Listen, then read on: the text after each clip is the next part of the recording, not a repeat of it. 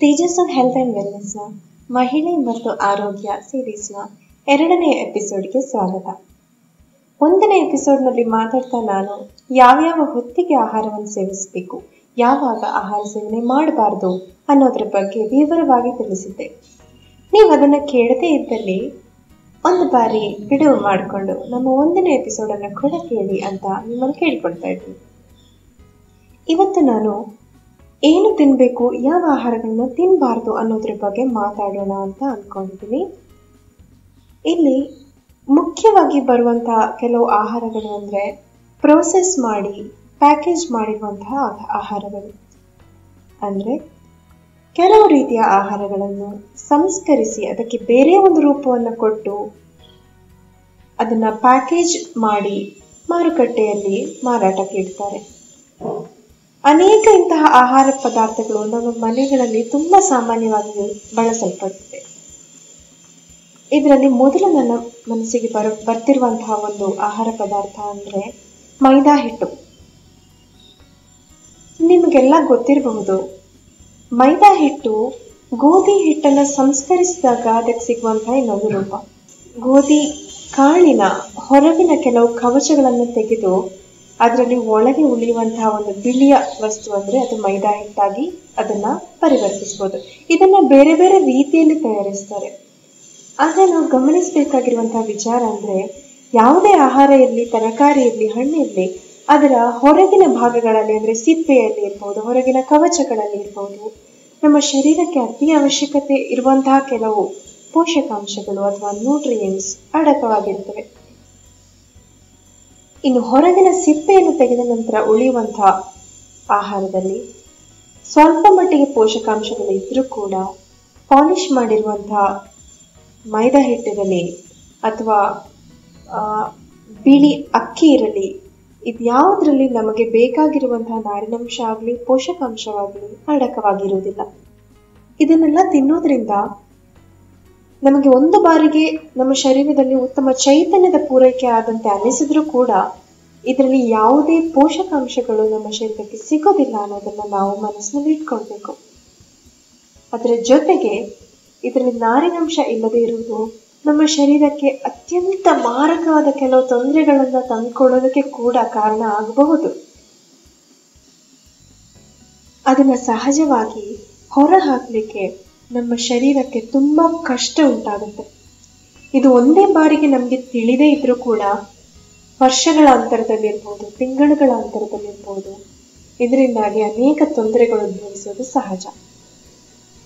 ಇನ್ನು ಅನೇಕ ವೈದ್ಯರು ತಿಳಿಸುವಂತೆ ಹೆಣ್ಣು ಮಕ್ಕಳು ಇತ್ತೀಚೆಗೆ ತುಂಬಾ ಹೆಚ್ಚಾಗಿ ಅನುಭವಿಸುವಂತಹ ಕೆಲವು ಸಮಸ್ಯೆಗಳು ಪಿ ಸಿ ಓಡಿ ಇರಬಹುದು ಇವೆಲ್ಲದಕ್ಕೂ ಅದೆಲ್ಲೋ ಒಂದು ಕಡೆ ಆಹಾರದಿಂದಾಗಿ ಉಂಟಾಗುವ ಸಮಸ್ಯೆಗಳು ಕಾರಣ ಅಂತ ಹೇಳುತ್ತಾರೆ. ಮೈದಾ ಹಿಟ್ಟು ಒಂದು ಕಡೆ ಆದ್ರೆ ನಾನು ಗಮನಿಸಿದ್ದೇನೆ, ಅನೇಕರು ದಿನನಿತ್ಯ ಅದು ಕೆಲವು ಕಡೆಗಳಲ್ಲಿ, ಕೆಲವು ಮನೆಗಳಲ್ಲಿ ಬೆಳಗ್ಗೆ, ಮಧ್ಯಾಹ್ನ, ರಾತ್ರಿ ಈ ಮೂರು ಹೊತ್ತು ಬಿಳಿ ಅನ್ನದ ಸೇವನೆ ಮಾಡ್ತಾರೆ. ಇದು ಕೂಡ ಮೈದಾ ಹಿಟ್ಟಿನಂತೆ. ಇದರಲ್ಲಿ ನಿಮ್ಮ ಚೈತನ್ಯದ ಅವಶ್ಯಕತೆಗಳು ಪೂರೈಕೆ ಆಗಬಹುದು. ಇದರಲ್ಲಿ ನಾರಿನಾಂಶ ಇಲ್ಲ. ಜೊತೆಗೆ ಯಾವುದೇ ಪೋಷಕಾಂಶಗಳು ನಿಮಗೆ ಸಿಗುವುದಿಲ್ಲ. ಅದರಿಂದಾಗಿ ಬಿಳಿ ಅಕ್ಕಿಯ ಉಪಯೋಗ ಕೂಡ ಕಡಿಮೆ ಮಾಡಿಕೊಳ್ಳೋದು ಉತ್ತಮ. ಇದೇ ತರವಾಗಿ ಇನ್ನೊಂದು ಆಹಾರ ಪದಾರ್ಥ ಅಂದ್ರೆ ರಿಫೈನ್ಡ್ ಶುಗರ್ ಅಥವಾ ಬಿಳಿಯ ಸಕ್ಕರೆ. ಕಬ್ಬಿನಿಂದ ತಯಾರಾಗುವಂತಹ ಬೆಲ್ಲದಲ್ಲಿ ನಮಗೆ ಶರೀರಕ್ಕೆ ಬೇಕಾಗುವಂತಹ ಅನೇಕ ನ್ಯೂಟ್ರಿಯೆಂಟ್ಸ್ ಪೋಷಕಾಂಶಗಳು ಇರುತ್ತವೆ. ಇದರಲ್ಲಿ ಅತಿ ಮುಖ್ಯವಾಗಿರುವಂಥದ್ದು ಅಂದ್ರೆ ಐರನ್ ಅಂದ್ರೆ ಕಬ್ಬಿಣದ ಅಂಶ. ಇದು ಸಸ್ಯಾಹಾರಿಗಳಿಗಂತೂ ಶರೀರದಲ್ಲಿ ಕಬ್ಬಿಣಾಂಶ, ಕಬ್ಬಿಣಾಂಶದ ಪೂರೈಕೆಗೆ ತುಂಬಾ ಸಹಕಾರಿಯಾಗುವಂತಹ ಒಂದು ಪದಾರ್ಥ. ಇದರ ಬದಲಾಗಿ ಅದರಿಂದ ಆ ಕೆಂಪು ಅಥವಾ ಕಪ್ಪು ಬಣ್ಣವನ್ನ ಕೊಡುವಂತಹ ಅಂಶಗಳನ್ನೆಲ್ಲ ತೆಗೆದು ಬಿಟ್ಟಾಗ ಅದರಲ್ಲಿ ಉಳಿಯುವಂತಹದ್ದು ತಿಳಿ ಸಕ್ಕರೆ. ಇದನ್ನು ಈ ರೀತಿಯಲ್ಲಿ ಸಂಸ್ಕರಿಸಿದಾಗ ಅದರಲ್ಲಿರುವ ಪೋಷಕಾಂಶಗಳು ಕೂಡ ನಷ್ಟವಾಗುತ್ತೆ ಅನ್ನೋದನ್ನು ನಾವು ಗಮನಿಸಬೇಕು. ಸಕ್ಕರೆಯ ಉಪಯೋಗದಿಂದ ಡಯಾಬಿಟಿಸ್ ಬರುವ ಸಾಧ್ಯತೆ ಇಲ್ಲದಿದ್ದರೂ ಕೂಡ ಅದರ ಅತಿಯಾದ ಸೇವನೆಯಿಂದ ನಮ್ಮ ಶರೀರದಲ್ಲಿ ಕೊಬ್ಬಿನ ಅಂಶ ಶೇಖರಣೆಯಾಗುವ ಸಂಭವ ಅಧಿಕವಾಗಿರುತ್ತೆ. ನಿಮಗೆ ನೆನಪಿರಲಿ, ನಾವು ಗೊತ್ತಿದ್ದ ಗೊತ್ತಿಲ್ಲದೆಯೋ ಮಾಡುವಂತಹ ಅನೇಕ ತಪ್ಪುಗಳು ನಮ್ಮ ಶರೀರದ ಅನೇಕ ಸಮಸ್ಯೆಗಳಿಗೆ ಕೂಡ ಕಾರಣವಾಗುತ್ತೆ. ಕೊಬ್ಬಿನಂಶವು ನಮ್ಮ ಶರೀರದಲ್ಲಿ ಬರದಂತೆ ತಡೆಗಟ್ಟಿಕೊಳ್ಳುವುದು, ಅನೇಕ ಆರೋಗ್ಯ ಸಮಸ್ಯೆಗಳನ್ನು ಕೂಡ ತಡೆಗಟ್ಟುವುದಕ್ಕೆ ಸಹಾಯಕವಾಗುತ್ತೆ. ಒಳ್ಳೆಯ ಆರೋಗ್ಯ ಯಾರಿಗೆ ಬೇಡ ಹೇಳಿ. ಸಾಧಾರಣವಾಗಿ ನಾವೆಲ್ಲ ಸೂಪರ್ ಮಾರ್ಕೆಟ್ಗಳಲ್ಲಿ ನೋಡಿರುವಂತಹ ಇನ್ನೊಂದು ಆಹಾರ ಪದಾರ್ಥ ಅಂದ್ರೆ ಅದೊಂದು ರೀತಿಯಾದ ಹಾಲು. ಪ್ಯಾಕೇಜ್ ಮಾಡಿ, ಪ್ರೋಸೆಸ್ ಮಾಡಿ, ಪ್ಯಾಕೇಜ್ ಮಾಡಿ ಮಾರುಕಟ್ಟೆಯಲ್ಲಿ ಇಟ್ಟಿರುವಂತಹ ಈ ಹಾಲು ಅನೇಕ ಬ್ರ್ಯಾಂಡ್ಗಳಲ್ಲಿ ಲಭ್ಯವಾಗುತ್ತದೆ. ಇಲ್ಲಿ ವಿಷಯ ಏನಂದ್ರೆ, ಸಾಧಾರಣವಾಗಿ ಹಸುವಿನ ಹಾಲನ್ನು ನಾವು ಕಾಯಿಸದೆ ಹೊರಗಿಟ್ರೆ, ಕೆಲವು ಗಂಟೆಗಳ ಅಂತರದಲ್ಲಿ ಅದು ಹಾಳಾಗೋದು ಸಹಜ. ಆದ್ರೆ ಯಾವ ರೀತಿಯಾಗಿ ನಾನು ಹೇಳ್ತಾ ಇರುವಂತಹ ಈ ಒಂದು ಪ್ರಾಡಕ್ಟನ್ನು ತಯಾರಿಸಿರ್ತಾರೆ ಅಂದ್ರೆ ಅದು ವಾರಗಟ್ಟಲೆ ಹೊರಗಡೆ ಇಟ್ಟರೆ ಕೂಡ ಹಾಳಾಗೋದಿಲ್ಲ. ಇದನ್ನ ಈ ರೀತಿಯಾಗಿ ಉಳಿಸಿಕೊಳ್ಳಬೇಕಾದ್ರೆ ಅದರಲ್ಲಿ ಅನೇಕ ರಾಸಾಯನಿಕ ವಸ್ತುಗಳನ್ನು ಸೇರಿಸಬೇಕಾಗುತ್ತೆ. ಇದು ಆಹಾರದಲ್ಲಿ ಸೇರಿಸಬಹುದಾದ ರಾಸಾಯನಿಕ ವಸ್ತುಗಳು ಪ್ರಿಸರ್ವೇಟಿವ್ಸ್ ಅಂತ ಒಪ್ಪಿಗೆಯಾಗಿರುವಂತಹ ಪದಾರ್ಥಗಳೇ ಆಗಿದ್ರೂ ಕೂಡ ನಮ್ಮ ಶರೀರಕ್ಕೆ ನಾವು ಆದಷ್ಟು ನೈಸರ್ಗಿಕವಾದ ವಸ್ತುಗಳನ್ನು ಮಾತ್ರ ಕೊಡೋದು ಉಚಿತ. ಹಾಗಾಗಿ ನಮ್ಮ ದೇಶದಲ್ಲಿ ಒಳ್ಳೆ ಗುಣಮಟ್ಟದ ಹಾಲು ಲಭ್ಯವಾಗಿರುವಾಗ ನಾವು ಯಾಕೆ ಇಂತಹ ಪ್ರಾಡಕ್ಟ್ಗಳ ಮೊರೆ ಹೋಗಬೇಕು? ಸೂಪರ್ ಮಾರ್ಕೆಟ್ಗಳಲ್ಲಿ ಕಾಣಸಿಗುವ, ಅದೇ ರೀತಿ ಟಿವಿ ಜಾಹೀರಾತುಗಳನ್ನು ಕಾಣಸಿಗುವ ಜೊತೆಯಲ್ಲಿ ಸಾಧಾರಣವಾಗಿ ಮನೆಗಳಲ್ಲಿ ಬಳಸಲ್ಪಡುವ ಒಂದು ವಸ್ತು ಅಂದ್ರೆ ರಿಫೈನ್ಡ್ ಆಯಿಲ್ ಅಥವಾ ರಿಫೈನ್ ಮಾಡಿರುವಂತಹ ಅಡುಗೆ ಎಣ್ಣೆ. ಅಡುಗೆ ಎಣ್ಣೆ ಅದರ ಮೂಲ ರೂಪದಲ್ಲೇ ಸಾಕಷ್ಟು ಪೋಷಕಾಂಶಗಳನ್ನು ಒಳಗೊಂಡಿರುತ್ತವೆ. ಸೂರ್ಯಕಾಂತಿ ಎಣ್ಣೆ ಇರಲಿ, ಸಾಸಿವೆ ಎಣ್ಣೆ ಇರಲಿ, ತೆಂಗಿನ ಎಣ್ಣೆ ಇರಲಿ, ಅದರ ಮೂಲ ರೂಪದಲ್ಲಿ ಅಂದರೆ ಎಣ್ಣೆ ತಯಾರಿಸಲ್ಪಟ್ಟಾಗ ಅದರ ಪ್ರಾರಂಭಿಕ ಹಂತದಲ್ಲೇ ಸಾಕಷ್ಟು ಪೋಷಕಾಂಶಗಳು ಅದರಲ್ಲಿ ಅಡಕವಾಗಿರ್ತವೆ. ಇದನ್ನು ಸಂಸ್ಕರಿಸಿ ರಿಫೈನ್ಡ್ ಆಯಿಲ್ ಅನ್ನು ತಯಾರಿಸಿದಾಗ ಸಾಕಷ್ಟು ಪೋಷಕಾಂಶಗಳು ಅಲ್ಲಿ ನಷ್ಟವಾಗುತ್ತದೆ. ಅದಾದ ಬಳಿಕ ಅದಕ್ಕೆ ಕೆಲವು ವೈಟಮಿನ್ಗಳನ್ನು ಸೇರಿಸಿ ಅದನ್ನ ಮಾರುಕಟ್ಟೆಯಲ್ಲಿ ಬಿಡುವ ಯತ್ನ ಸಾಗುತ್ತಲೇ ಇದೆ.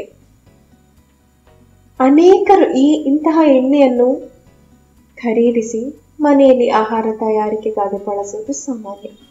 ಇನ್ನು ನಾವು ಗಮನಿಸಬೇಕಾಗಿರುವ ಅಂಶ ಅಂದರೆ ರಿಫೈನ್ಡ್ ಆಯಿಲ್ನ ಬದಲು ರಿಫೈನ್ ಮಾಡದೇ ಇರುವಂತಹ ಆಹಾರದ ಎಣ್ಣೆ ಕೂಡ ಮಾರುಕಟ್ಟೆಯಲ್ಲಿ ಲಭ್ಯವಿರುತ್ತದೆ. ಅಂತಹವನ್ನು ನಮ್ಮ ಆಹಾರಕ್ಕೆ ತಕ್ಕಂತೆ ನಾವು ಬಳಸಿಕೊಳ್ಳುವುದು ಉತ್ತಮ. ಈಗ ನಾನು ಆಹಾರದಲ್ಲಿ ಮೈದಾ ಹಿಟ್ಟು, ಪಾಲಿಶ್ಡ್ ಅಕ್ಕಿ, ಬಿಳಿ ಸಕ್ಕರೆ, ಪ್ರಿಸರ್ವ್ ಮಾಡಿರುವಂತಹ ಹಾಲು ಮತ್ತೆ ರಿಫೈನ್ಡ್ ಆಯಿಲ್ ಇಷ್ಟರ ಬಗ್ಗೆ ಹೇಳಿದೆ. ಈ ಎಲ್ಲ ಆಹಾರಗಳು ಸ್ವಲ್ಪ ಮಟ್ಟಿಗೆ ಸೇವನೆ ಮಾಡಿದರೆ ಅನಾರೋಗ್ಯವನ್ನು ತಂದು ಕೊಡ್ತವೆ ಅಂತ ನಾನು ಹೇಳ್ತಾ ಇಲ್ಲ. ಆದರೆ ಯಾವಾಗಲೂ ಅವನ್ನ ನಮ್ಮ ಆಹಾರದಿಂದ ದೂರವಿರಿಸುವುದು ಉತ್ತಮ. ಈ ಎಲ್ಲ ಅನಾರೋಗ್ಯಕರವಾದ ಆಹಾರಗಳಿಗೆ ಪರ್ಯಾಯವಾಗಿ ಖಂಡಿತ ಆರೋಗ್ಯಕರವಾದ ಆಹಾರಗಳು ಇದ್ದೇ ಇವೆ. ಉದಾಹರಣೆಗೆ, ಮೈದಾ ಹಿಟ್ಟಿನ ಬದಲು ಗೋಧಿ ಹಿಟ್ಟಿನ ಬಳಕೆ. ಬಿಳಿ ಅನ್ನದ ಬದಲು ಕುಚ್ಚಲಕ್ಕಿ ಅಥವಾ ಕೆಂಪಕ್ಕಿ ಅಥವಾ ಬ್ರೌನ್ ರೈಸ್. ಇದು ಯಾವುದರ ಬಳಕೆ ಕೂಡ ಸೂಕ್ತ.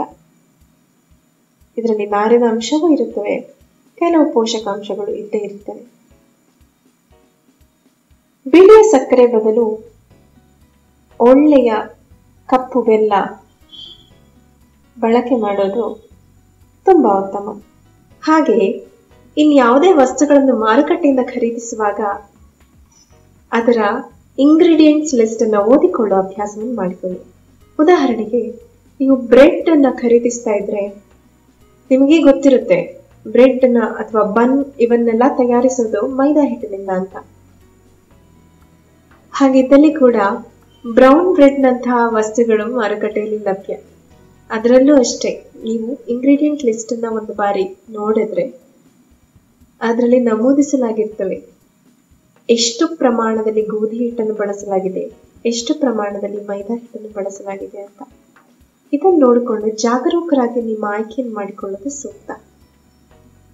ಹಾಗೆ ಸಾಧಾರಣವಾಗಿ ಪ್ರತಿಯೊಂದು ವಸ್ತುವನ್ನು ಖರೀದಿಸುವಾಗ ಒಂದು ಬಾರಿ ಅದರಲ್ಲಿ ಏನಿದೆ, ಯಾವ ರೀತಿಯ ಪದಾರ್ಥಗಳನ್ನು ಸೇರಿಸಿದ್ದಾರೆ ಅನ್ನೋದನ್ನ ಓದಿ ನೋಡಿ, ನೀವೇ ಒಳ್ಳೆಯ ಆಯ್ಕೆಯನ್ನು ಮಾಡಿ.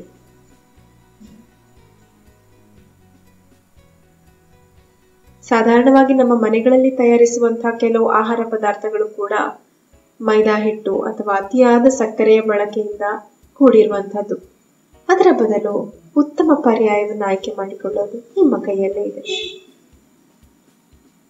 ನಮ್ಮ ದೇಶದ ಹಲವಾರು ತಿನಿಸುಗಳು, ಅದು ಪಾವ್ ಭಾಜಿ ಇರಲಿ, ಕುಲ್ಚಾ ಇರಲಿ, ನಾನ್ ಇರಲಿ, ಮಂಗಳೂರು ಪನ್ಸೆ ಇರಲಿ, ಇದೆಲ್ಲವನ್ನು ಅತಿ ಮುಖ್ಯವಾಗಿ ಮೈದಾನ ತಯಾರಿಸ್ತಾರೆ ಅನ್ನೋದು ನಿಮ್ಗೆ ಗೊತ್ತು. ಆದ್ರಿಂದ ಅಂತ ಆಹಾರಗಳನ್ನು ತಿನ್ನುವ ಮೊದಲು ಮತ್ತೊಮ್ಮೆ ಯೋಚನೆ ಮಾಡಿ. ಒಳ್ಳೆಯ ಆಯ್ಕೆ ಖಂಡಿತ ಒಳ್ಳೆಯ ಆರೋಗ್ಯಕ್ಕೆ ಸಹಾಯಕವಾಗುತ್ತದೆ. ಮುಂದಿನ ಎಪಿಸೋಡ್ನಲ್ಲಿ ಯಾವ್ಯಾವ ರೀತಿಯ ಆಹಾರವನ್ನು ಯಾವ್ಯಾವ ಹೊತ್ತಿನಲ್ಲಿ ಸೇವಿಸಬೇಕು ಅನ್ನೋದ್ರ ಬಗ್ಗೆ ಮಾತಾಡೋಣ. ಅಲ್ಲಿಯವರೆಗೂ ನಮಸ್ಕಾರ.